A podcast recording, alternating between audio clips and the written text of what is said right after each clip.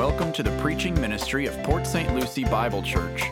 We are a Christian church whose goal is to faithfully preach Christ from Scripture so that we might better love and serve Him.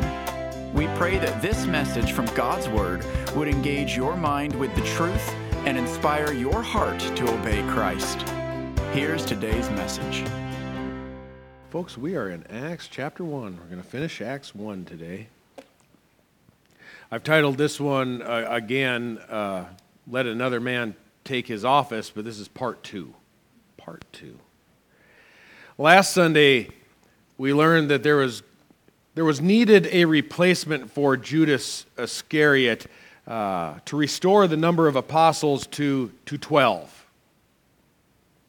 Had to be done before the day of Pentecost. Today we're going to observe the process of replacement for Judas. Uh, and this is indeed a unique process. Uh, drawing lots is not how we select leadership today. Uh, and I'll explain a few reasons why later. Uh, but Peter has demonstrated to us uh, that Jewish culture, but more importantly, more importantly, Holy Scripture requires that another man take Judas's office. And from that point, we hear Peter uh, state, beginning in verse 21 Therefore, it is necessary that of the men who have accompanied us all the time that the Lord Jesus went in and out among us, beginning with the baptism of John, until the day that Jesus was taken up from us, one of these must become a witness with us of his resurrection. So they put forward two men Joseph, called Barsabbas, who was also called Justus, and Matthias. And they prayed and said, You, Lord, who know the hearts of all men, show which one of these two you have chosen to occupy this ministry and apostleship from which Judas turned aside to go to his own place. And they drew lots for them, and the lot fell on Matthias, and he was added to the eleven apostles. Thereby, the company of apostles, it was restored to that iconic Jewish number 12. I've been uh, asked numerous times over the years uh, concerning our earlier scripture reading. That was in Matthew chapter 19. I was asked this Does Matthias get the 12th throne to judge Israel, or does it go to the much more prominent apostle Paul? We have to admit there is a stark contrast between those two men. Matthias, like several of the other apostles, uh, he's never again mentioned by name in the Bible. Neither is Nathaniel, Nathaniel, neither is Thomas. But after Saul's conversion on the road to Damascus, becoming the apostle Paul, he becomes the most prominent figure throughout the rest of the New Testament. Some have even suggested that Matthias was a mistake and that the 11 apostles, you know, they kind of jumped the gun in choosing Matthias. Well, I've, I've always, as you, I've always had a hunch, but until my research over these last two Sundays, I, I wasn't entirely 100% sure how to answer that, uh, but I am now. I am now. Without question, in my mind, you have to decide if you agree but without question, the last two Sundays, what we've studied, Matthias receives the 12th throne. Citing what we learned last week, in order for the apostles to, to present themselves as the le- legitimate representatives of the new covenant to Israel, the new covenant in Christ through the Messiah, there must be 12 witnesses on the day of Pentecost to Jesus' resurrection. Matthias was there, Paul is not. He, he missed it by a long shot. And we remember that Paul himself identifies in 1 Corinthians chapter 15 verse 8 as last and least of all the apostles. One who was what? Untimely born. That word untimely indicates at the wrong time. A birth at the wrong time. Paul was, was out of sequence. Too, too little, too late to be an apostle to the Jews. And instead, Paul clarifies in Romans 11 and verse 13, while he was speaking to the Gentile population, he says, Inasmuch then, I am an apostle of Gentiles. Paul was an apostle of Gentiles. Did the Gentiles need a testimony from a true apostle? Yes. Did that apostle need to be visibly need to have visibly seen the risen Christ? Yes. Did the apostle to the Gentiles need to be validated as the others were through certifiable miracles? Yes. Was it essential? Here's a big one. Was it essential that he receive the right hand of fellowship and be embraced by the other 12 apostles? Yes.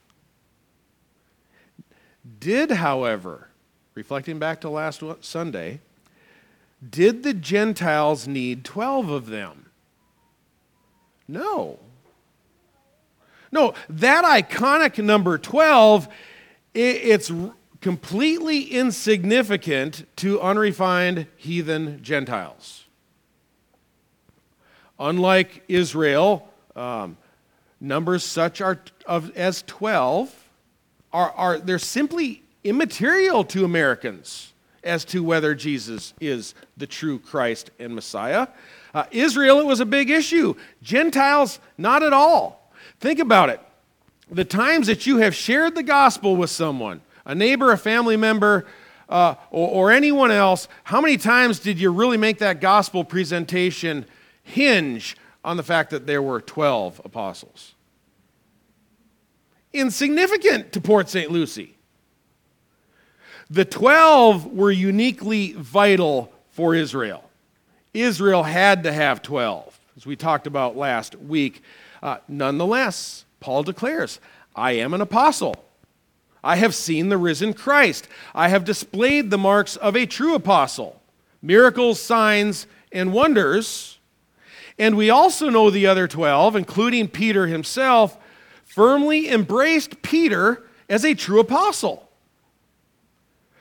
But does Paul get one of those 12 thrones? No. No. Uh, wherever Paul was on that Pentecost, we don't know for sure where, where Saul was on the day of Pentecost. Nonetheless, ideologically, ideologically, Saul or Paul stood against the 12 on that day. He stood opposed to the gospel of Jesus Christ when the new covenant was presented to Israel. The throne goes to Matthias. By comparison, Paul confesses in 1 Corinthians chapter 15 in verse 7, he says, Jesus appeared to James, then to all the apostles, and last of all, as to one untimely born, he appeared to me also. For I am the least of the apostles, and not fit to be called an apostle, because I persecuted the church of God. Don't miss that statement. The apostle Paul declares Jesus appeared to all the apostles, and last of all, me. Paul was last. So, are there any more of these apostles roaming around today? these apostles. Not unless they're really old. Yeah. There are only 12 thrones. There's only 12 thrones. So that office clearly doesn't continue in perpetuity. One final observation concerning Matthew 19, our scripture reading earlier. Uh, Jesus promised his 12 apostles will sit on 12 thrones to judge the 12 tribes of Israel. That comparison there with the number 12, it is important. The 12 apostles will sit on 12 thrones judging the 12 tribes of Israel. That is a superlative statement if Jesus ever made one. Christ says, My guys are going to judge your guys. Reuben, Zebulun, Issachar, your guys are out. Peter, James, John, your guys are in, including Matthias, who Jesus himself had just selected. How did the process of replacement unfold? The replacement for Judas, uh, well, Peter announces three criteria. We see beginning in verse 21 the first qualification Peter reveals is that he must be a man. That, that is consistent with what Scripture always teaches elsewhere. And that is that a woman is not permitted to teach or exercise authority over a man. And we learn from that text which states that very clearly, 1 Timothy 2:13, male headship Male leadership has nothing to do with level of intelligence or charm or beauty, obviously. Rather, male headship is required to reflect God's created order, his design for male and female genders. Adam was created first, says Paul, and then Eve. You can go read the explanation for yourself uh, male leadership reflects God's design for two genders, present from the very beginning of God's creation. Some people may, some, some women may struggle to understand, uh, some types of men too, uh, that, that though men have the highest respect for our mothers and for our wives, the highest respect, uh, men will only ever truly follow other men. There exists an unmistakable distinction between the male and female genders. It's due because of God's design in all creation. There's male and female, oh, and nothing in between, by the way. Um, it's God's design of creation. And the, the big, hairy guy, he, he is tasked by God primarily to spiritually protect and lead his family and the church. And, and the stunningly beautiful gal, she, she is tasked by God primarily to nurture the home and children. The domestic life, it's clear in order of creation. Male and female are different Speaking to females of all walks of life, this is to uh, young and old, married, not married, childbearing or childless. Uh, for, ladies, never allow yourself to be made to feel inadequate because of the way that God created you. He created you the way you are the culture, and they're saying that a woman who, who nurtures a family, you know, she isn't achieving in society. Our culture doesn't know what achieving is. Can you, can you think of a higher, a higher calling from God than to have children and then to nurture them in the home, in the Word of God, into a relationship with Jesus Christ?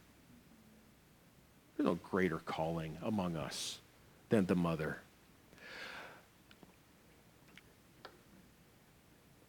There is a, a great detriment to our culture today because there's an absence of male leadership, uh, both in the home and in the church. Uh, friends, churches and families suffer when there is not male leadership, uh, when men do not embrace their design to lead, to care for uh, their family and for the flock of God. Uh, Still, some are going to insist. I know this objection is out there, so I'll address it. some will insist that Jesus, you know, he just, he just merely felt pressured. Pressured to, to choose exclusively male apostles. It, it was for appearance sake, they say. It was, it was, he did so as to not offend his Jewish heritage and his culture in that day. Uh, such people fail to recognize Jesus never once hesitated to offend his Jewish heritage and culture in that day. And being God in human flesh, God Himself, Jesus Christ, uh, He was no respecter of persons nor feared nobody. Uh, in fact, Christ so offended his Jewish culture in that day that they nailed him to a cross.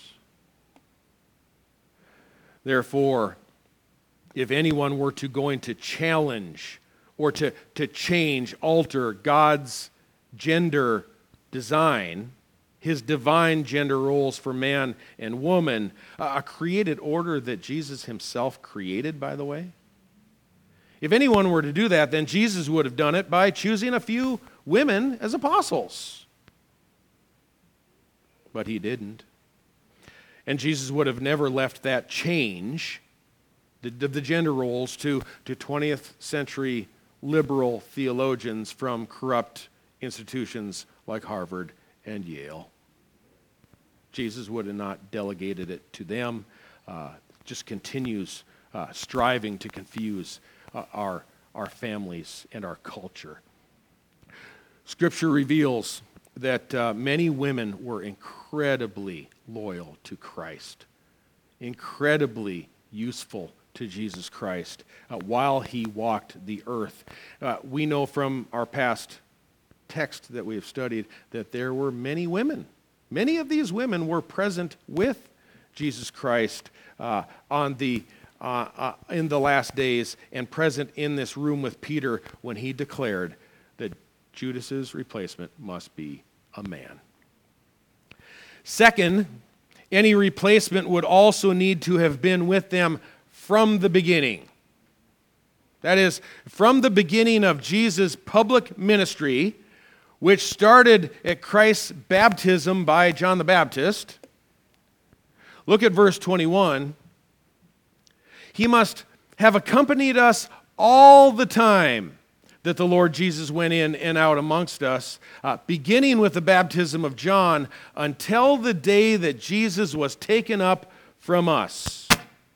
That being uh, Jesus' ascension, which occurred, well, like as recent as yesterday, right? Peter's saying, within the last couple days, we know that Jesus had ascended, and Peter's saying, basically the whole time. The whole time. Uh, so any replacement for Judas would have had to been with the other 11 the entire time. Why? Why? Well, there are numerous reasons. But for starters, uh, the man's continued presence demonstrated that he was faithful and endured alongside the others under the headship of Christ. It would also assure that that same man possessed the full and comprehensive picture of everything that Jesus had taught. Not, not sound bites or bits and pieces that he heard along the way from others who may be repeating it. No, he heard it firsthand. Presence also establishes his credibility among the 12. If a man is going to be trusted as a fellow leader and a friend, the, the two go hand in hand,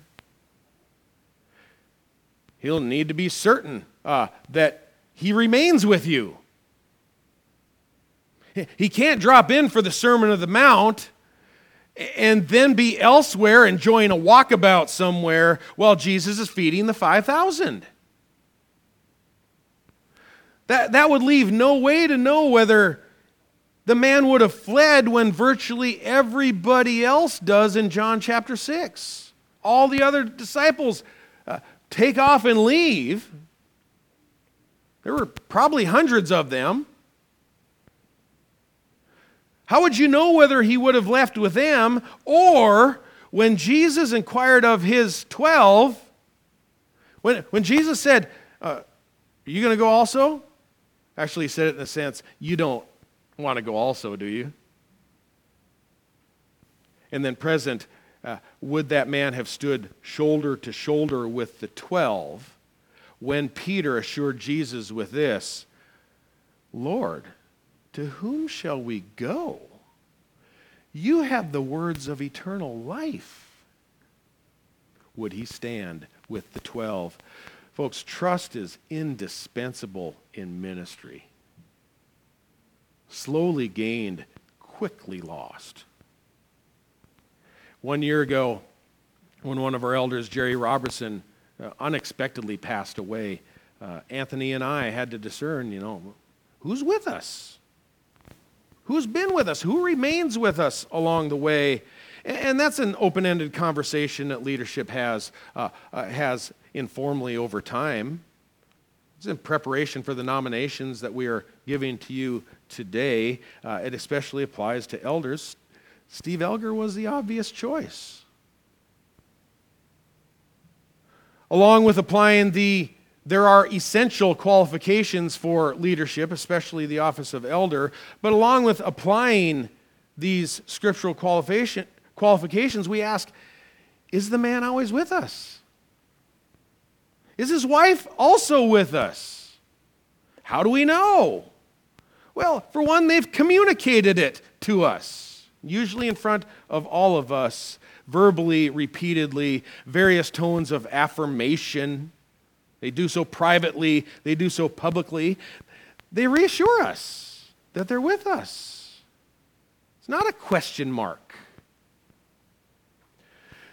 By the way, I, I would just like to take a moment, and I, I don't do this very often. I, I want to take a moment as we have the, the congregational report coming up in just two weeks now. Uh, how highly I regard Anthony Alberino and Steve Elgar. I truly do. Um, they're rock solid. They're rock solid. Uh, and they aren't hesitant to let me know, hey, we're with you. And I, and I don't hesitate to let them know, hey, I'm with you too. No, it's not like that, but reassure them of the same. Anthony and Steve are men of high character. Uh, Matthias, he was tested and he was trusted.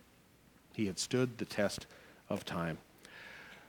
For continuity of understanding, also, I would add this speaking of, you can't just pick up parts of Jesus' ministry along the way. Uh, for continuity of understanding, I, I, would urge all of our members uh, as you take a week or two or vacation, some of you are retired, uh, I, I would urge you to keep up with us with our sermons that are posted online just for the continuity of the books that we're going through verse by verse, to, to stay current with us. I realize I do not have a great accent like Alistair Begg. I, I understand. That, that is true. That is true. Uh, but listening preserves your, your spiritual and scriptural continuity with the rest of the flock. Um, listen to Begg afterward if you want someone who will say it a little nicer. And he's, he does well, very eloquent. Um, I, I, hear back from many who, when they're out of town, it's like, yeah, I checked in, I listened. And you know what they're saying there is? I'm with you. I'm with you. Um, application doesn't go, get much more practical than that. Thirdly, thirdly, any candidate for apostle, if you'll look with me at verse 22, he must have visibly witnessed the physical, bodily resurrection of Jesus Christ. As did the disciple who was named Thomas, you'll find in, in uh, John chapter 20, uh, each one of them had at least the opportunity. Maybe they didn't do it, but each one of these apostles had at least the opportunity to put their finger into the wounds in Jesus' hands and to touch his side. Please have a little patience with me as I have had a little difficulty this week as to deciding how we can apply this today. Can't do it. You can't apply this seeing Jesus physically resurrected uh, today in modern day. Uh, just can't. Our faith is founded in apostolic eyewitness that is recorded in Scripture. We sang a song that's, that reverberates I walk by faith and not by sight. None of us has to see anything. I don't need to see any miracle. I don't want to see any miracle. What would I need to see to question that Jesus is risen from the dead? I have the Holy Spirit in me, as I pray you do as well. Expecting to see something, that's questioning. That's not faith in Jesus Christ. Our gospel of salvation hinges on eyewitness testimony that Jesus was raised from the dead. They saw it. And consistent testimony of multiple eyewitnesses. Here we're talking about 12. Consistent testimony of multiple eyewitnesses like this is more than sufficient evidence for any courtroom conviction today. You'd go down. You go down on two or three witnesses. 12 witnesses on the day of Pentecost will be proclaiming the consistent same thing that they had seen. And so, just as the apostle declares in 1 Corinthians 15, this is the gospel. He said, I make known to you, brethren, the gospel, the good news, the gospel which I preached to you, which you also received, in which also you stand, by which also you were saved if you hold fast to the word which I preached to you, unless you believed in vain. For I delivered to you, writes Paul, as of first importance what I also received that Christ died for our sins according to the Scriptures, and that he was buried, and that he was raised again on the third day according to the Scriptures, and that he appeared to Peter, then to the twelve. After that, he appeared to more than 500 brethren at one time. And then Paul says, last of all, Jesus appeared to me also. Again, Paul says, I was the last to see him physically visible. Um, some only believe what they can see. But sight is not faith. Therefore, we don't demand to see the resurrection. We are commanded by the Holy Spirit of God to believe the resurrection. First and foremost, there will be a resur- or there was a resurrection of Jesus Christ, and in the future there will be a resurrection of everyone from the dead uh, to face judgment when Christ returns. Scripture says that God sent Jesus into the world, his son, Jesus Christ, into the world to save sinners. How did he do that? Well, Christ, God himself in human flesh, lived a life entirely sinless, completely without sin. Then he endured the punishment for the sins of the many on the cross Many doesn't suggest everybody. But the many are among us who believe in Jesus Christ and that he took the punishment which we deserve on the cross. Divine judgment, just judgment, righteous judgment of God against mine and your sin, nailed to his own son, his own sinless son, on the cross. He paid our debt. But not everyone's going to be saved. Some are going to receive from God in, in hell a just punishment for their own sins. Somebody's going to pay for it. Either you're going to worship Jesus Christ for paying for it as your Savior, or you're going to pay for your own sins in hell for eternity. The, the offer is right there. The scriptures are plainly clear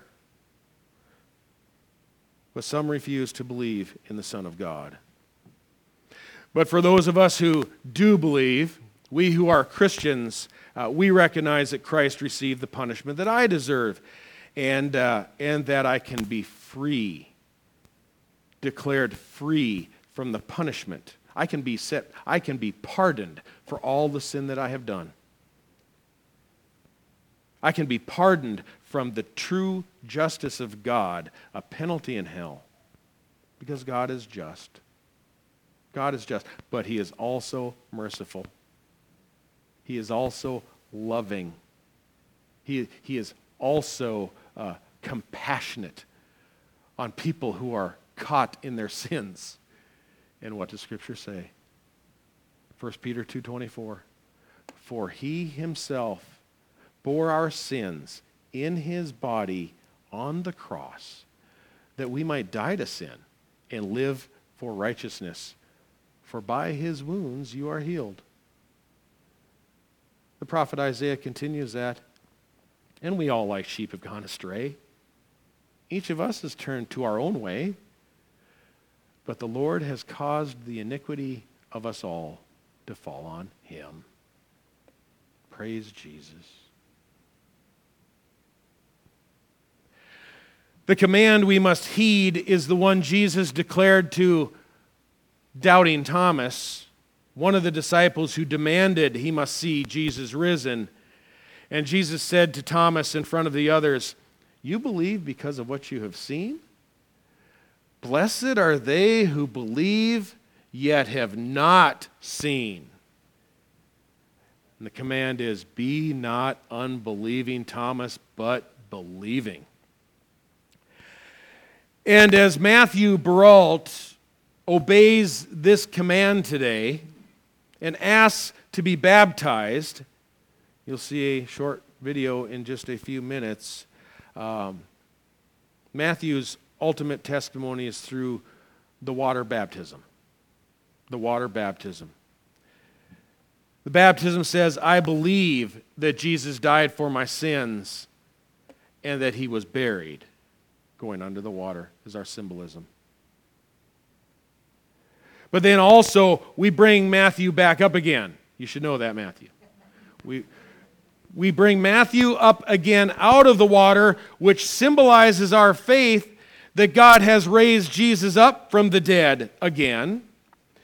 And we too are raised from our spiritual deadness, a rebellion against God, we get a we receive by the Holy Spirit a new life in Christ. The symbolism reflected in water, water baptism is death, burial, and resurrection again. Uh, that's just one of the reasons, by the way, that we don't sprinkle here. Okay? kind of hard to symbolize that through sprinkling uh, someone with water. All you are invited to the rear of our property immediately after worship today to witness Matthew's testimony uh, through baptism. Uh, there must be a 12th witness to this resurrection of Christ. Therefore, in verse 23, it says that they put forward two men Joseph called Barsabbas who's also called Justus, and Matthias. Both men are deemed equally qualified, equally faithful, uh, but as we learned last week, there cannot be 13. There must be 12. So their process for, was of drawing lots, it was to ask Christ to choose. Just as verse 2 assures us that Jesus had chosen each and every one of these apostles, uh, here Jesus is going to be given the choice to choose. There's, there's a really interesting dynamic, by the way, um, that, that we see here in this passage at the beginning of the church, nearing the birth of the church at Pentecost. Uh, now, with the physical absence of the Lord Jesus who has ascended, uh, to some extent, to some extent, this passage assures that now, after Christ has ascended into heaven, uh, that our Lord Jesus has begun delegating to man a responsibility to identify who is qualified for leadership. There's an element of that here. That there's being delegated to man to, to identify the replacement. And we, we'll see that from this day forward in Scripture rest of Acts, the, the balance of Scripture. Uh, Jesus is no longer among his disciples to call every move for them. He has ascended. And this delegation of authority will continue through the New Testament uh, and, and onward until this day. Uh, we see men of the church will lay hands on other men who, who are deemed faithful and scripturally qualified for leadership. We often refer to that as ordination or commissioning. Sometimes the term is used. It's used for, for pastors and it is used for missionaries who go out. We'll see it in the book of Acts. Uh, Christ has delegated that to us now. Gives us scriptural qualification, said, handle this. I'm not going to be walking you every turn and twist. And uh, we do our prayerful best at determining who's called to ministry leadership. We try. It takes time to know who's who, and that's the reason that Scripture will tell us elsewhere that you don't lay hands on too quickly. It takes a period of observation for the character. Uh, there needs to be a considerable period. The apostles here have had some time, approximately three years, to watch these other men, uh, Matthias and uh, Joseph. Uh, almost three years to observe the character of these two men.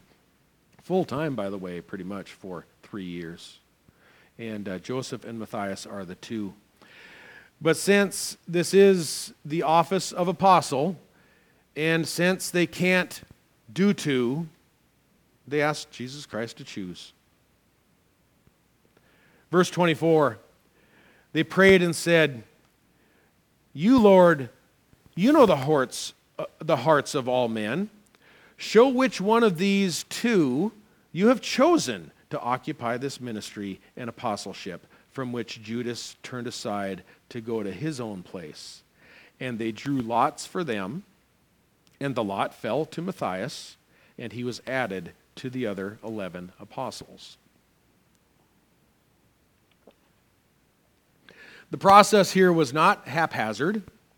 Um, the apostle the apostles realize, they know, they know that God knows the heart of every man. He's sovereign over everything. Uh, but before the eyes of men, before the eyes of men, both Joseph and Matthias, they, they appear equally qualified. But the casting of lots, it was an acceptable practice in Israel. It was like flipping a coin or drawing straws. Proverbs 16, verse 33 states, the lot, the lot is cast into the lap, but its every decision is from the Lord. God controls even the flip of a coin. That is a fact.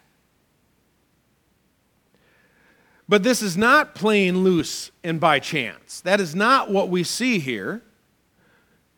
But when all other things appear equal, when, when everything appears equal, the drawing of lots is an acceptable practice. Most churches, you know, if they, if they find they have two equally experienced men, uh, they're going to invite both of them to lead. It's because church leadership isn't limited to any specific number like 12. But if a search committee needed to decide between two otherwise equally qualified candidates to present to a congregation as a pastor, an occupational pastor, they could conceivably flip a coin. And God would reveal to them which was the one.